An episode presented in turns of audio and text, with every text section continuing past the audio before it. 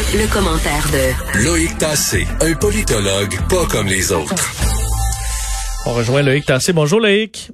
Bonjour Vincent. Euh, les élections américaines arrivent euh, arrivent quand même assez rapidement. On a l'impression que M. Trump, euh, c'est à peu près la seule chose qu'il voit dans sa dans, dans, dans, sa vision, des fois un petit peu étroite de ce qui se passe aux États-Unis. Est-ce qu'on se dirige vers des mois chaotiques aux États-Unis? Oui. Enfin, je te dirais, je pense que depuis son élection en 2016, c'est la seule chose à laquelle il pense. Sa réélection en 2020, mais bon. ce qui est terrible, c'est que en ce moment, il y a des représentants, des fonctionnaires qui sont à la tête d'organisations électorales dans différents États américains, 24 pour être plus, plus juste, qui disent, écoutez, ça va mal On s'en va vers un chaos total. Pour deux raisons. Un, on va manquer d'argent. Et deux, euh, il y a beaucoup de gens qui vont voter et dans le contexte de la COVID-19, on n'est pas capable. Alors, je t'explique. On va manquer d'argent. Pourquoi? Ben, D'abord parce que euh, la COVID-19 a arrêté l'économie américaine et dans les villes américaines, on prévoit pour les trois prochaines années, tiens-toi bien, un déficit de 360 milliards de dollars américains. Alors qu'ont fait les États ben, Ils ont commencé à couper un peu partout dans les dépenses, y compris dans les dépenses pour organiser les élections. D'autre part, le gouvernement, le Congrès, ben, refuse de donner beaucoup plus d'argent aux États pour organiser l'élection euh, du mois de novembre. Donc, on se retrouve avec un véritable problème. En fait, les républicains disent, si vous voulez plus d'argent, ben, peut-être qu'à ce moment-là, il faudrait que vous songiez à ne pas avoir de vote par courrier. Parce que ne veulent pas que les gens votent par courrier. Alors, gros problème à ce niveau-là, et les organisateurs disent, écoutez, on va manquer de machines, on va manquer de main-d'œuvre, on va manquer de personnel. On sera, si jamais on est en plein milieu d'une nouvelle vague de Covid, comment est-ce qu'on va faire pour que les gens votent de manière sécuritaire? On pourra pas. Et pire que ça, même en admettant que les gens votent, viennent voter, ben on va avoir un vrai problème à comptabiliser les voix, ça va prendre des jours, voire des semaines avant que les résultats sortent euh, dans euh, plusieurs États. Donc, gros problème, euh, si tu veux, à, ce niveau-là. Et les, ces gens-là disent, écoutez, on ne sait pas ce qui va arriver, mais c'est certain que si jamais il y a des problèmes pour voter, si on manque d'argent, si les résultats sortent de manière très lente, mais les électeurs américains risquent de perdre confiance au système électoral américain. Mais c'est ça, parce que veut, veut pas, on, s'attend à ce que euh, M. Trump, si advenant une défaite, euh, pousse ça au maximum. Il faudrait pour que ça passe bien une défaite de Trump, que ce soit l'élection la plus propre, qu'il n'y ait pas eu de problème majeur, parce que dès qu'il va avoir eu quelque chose, il va, euh, je veux dire, il va, il va peser sur le bouton le plus longtemps possible. Bien sûr. Et, lui veut que. Et tu sais, en ce moment, il y a beaucoup de gens qui sont très insatisfaits de Trump aux États-Unis, particulièrement ses adversaires. Et donc, on s'attend à ce qu'il y ait une participation record à ces élections-là.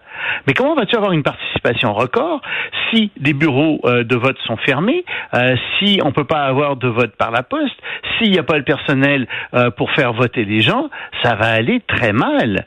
Et donc, encore une fois, on se demande ce qui va arriver. Je te signale que dans certains États qui sont loin d'être démocratique, comme en Russie. Euh, le, dernier référendum, par exemple, au lieu de se tenir en une journée, a été étalé sur toute une semaine. Est-ce qu'on va étaler les élections aux États-Unis sur plusieurs jours?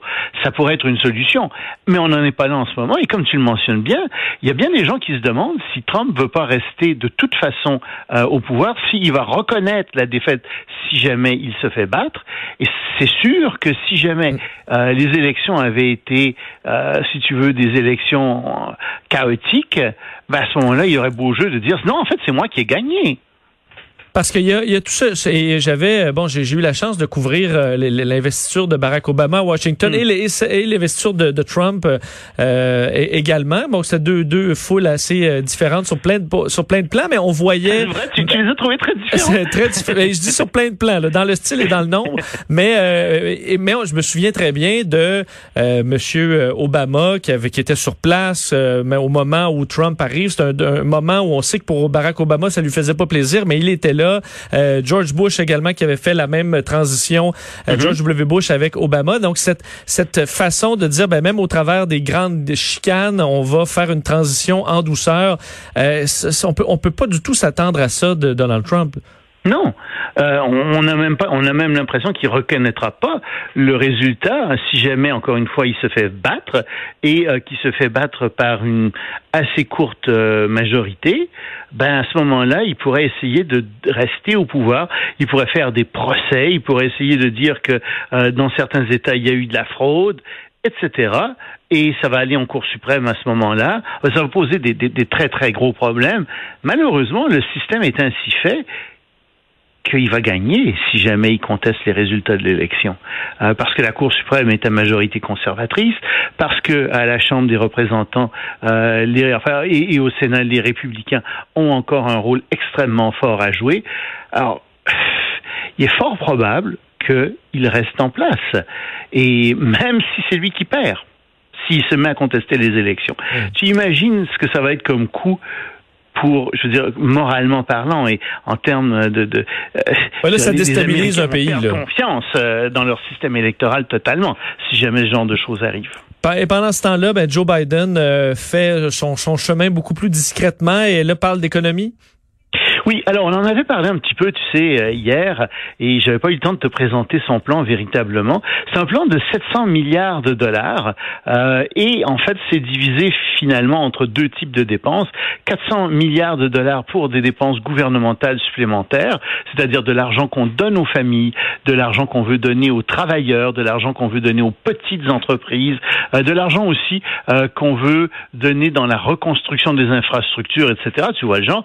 Et 300 milliards milliards de, dollars qu'on veut mettre en recherche et développement, principalement dans le domaine médical, biomédical, parce qu'on veut développer euh, la nouvelle génération euh, de médicaments et qu'on veut aussi que les États-Unis redeviennent indépendants euh, au point de vue médical, parce qu'on sait qu'évidemment, ils ont beaucoup de, médicaments maintenant qui, viennent de l'extérieur.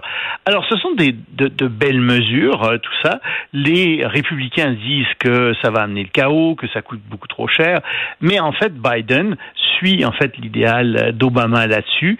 Euh, il veut élargir l'accès aux soins de santé. Il veut que, par exemple, les tests soient tous gratuits et universellement accessibles aux États-Unis, peu importe s'il s'agit de citoyens américains ou non, euh, et, etc. Tu vois, euh, c'est pas un grand plan de relance, par exemple. Euh, ça, ça va dans le sens de Buy American aussi, c'est-à-dire acheter des produits américains, mais obligé de dire que, si tu veux, ce sont de bonnes mesures.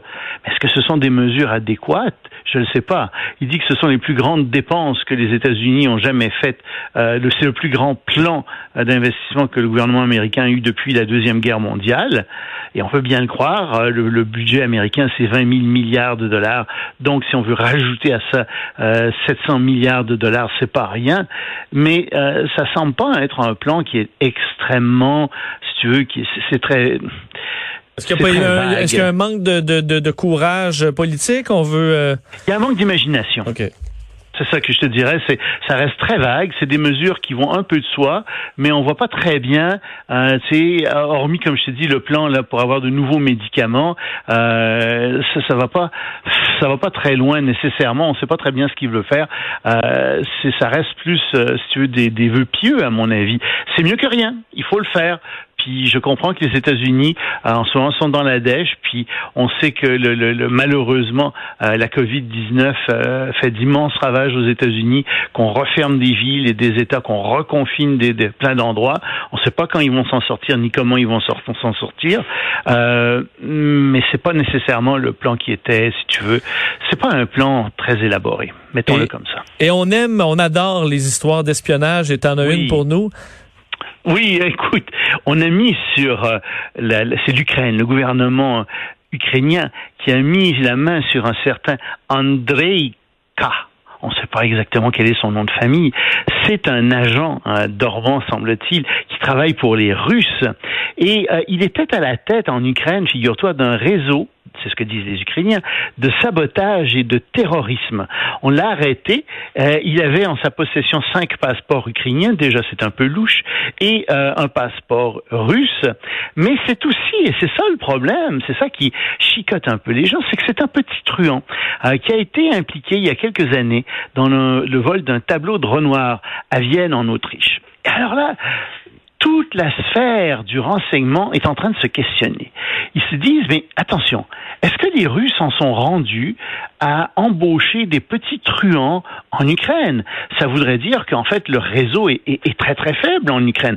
Parce que embaucher des truands, c'est quelque chose que les services de renseignement n'aiment pas faire, parce que tu as toujours des problèmes avec des, des, des truands et C'est le dernier recours, là, parce que ça peut toujours te péter d'en face. Oui, parce que c'est des gens qui sont sans morale, qui sont sans loyauté, euh, qui ont des styles de vie qui conviennent pas nécessairement, et donc euh, tu veux pas les embaucher ces gens-là.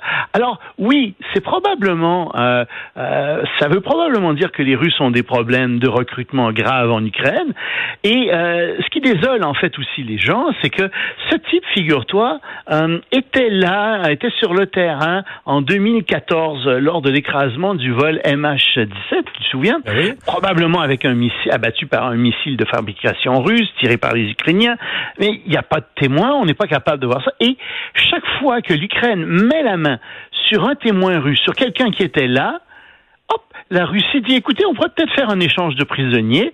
Et euh, à ce moment-là, ils demandent toujours à ce que ces témoins-là soient échangés, soient mis dans le paquet. Et l'Ukraine les échange euh, avec la Russie. Et on n'a jamais de témoin, jamais personne qui peut finalement témoigner euh, sur ce qui est arrivé pendant ce vol.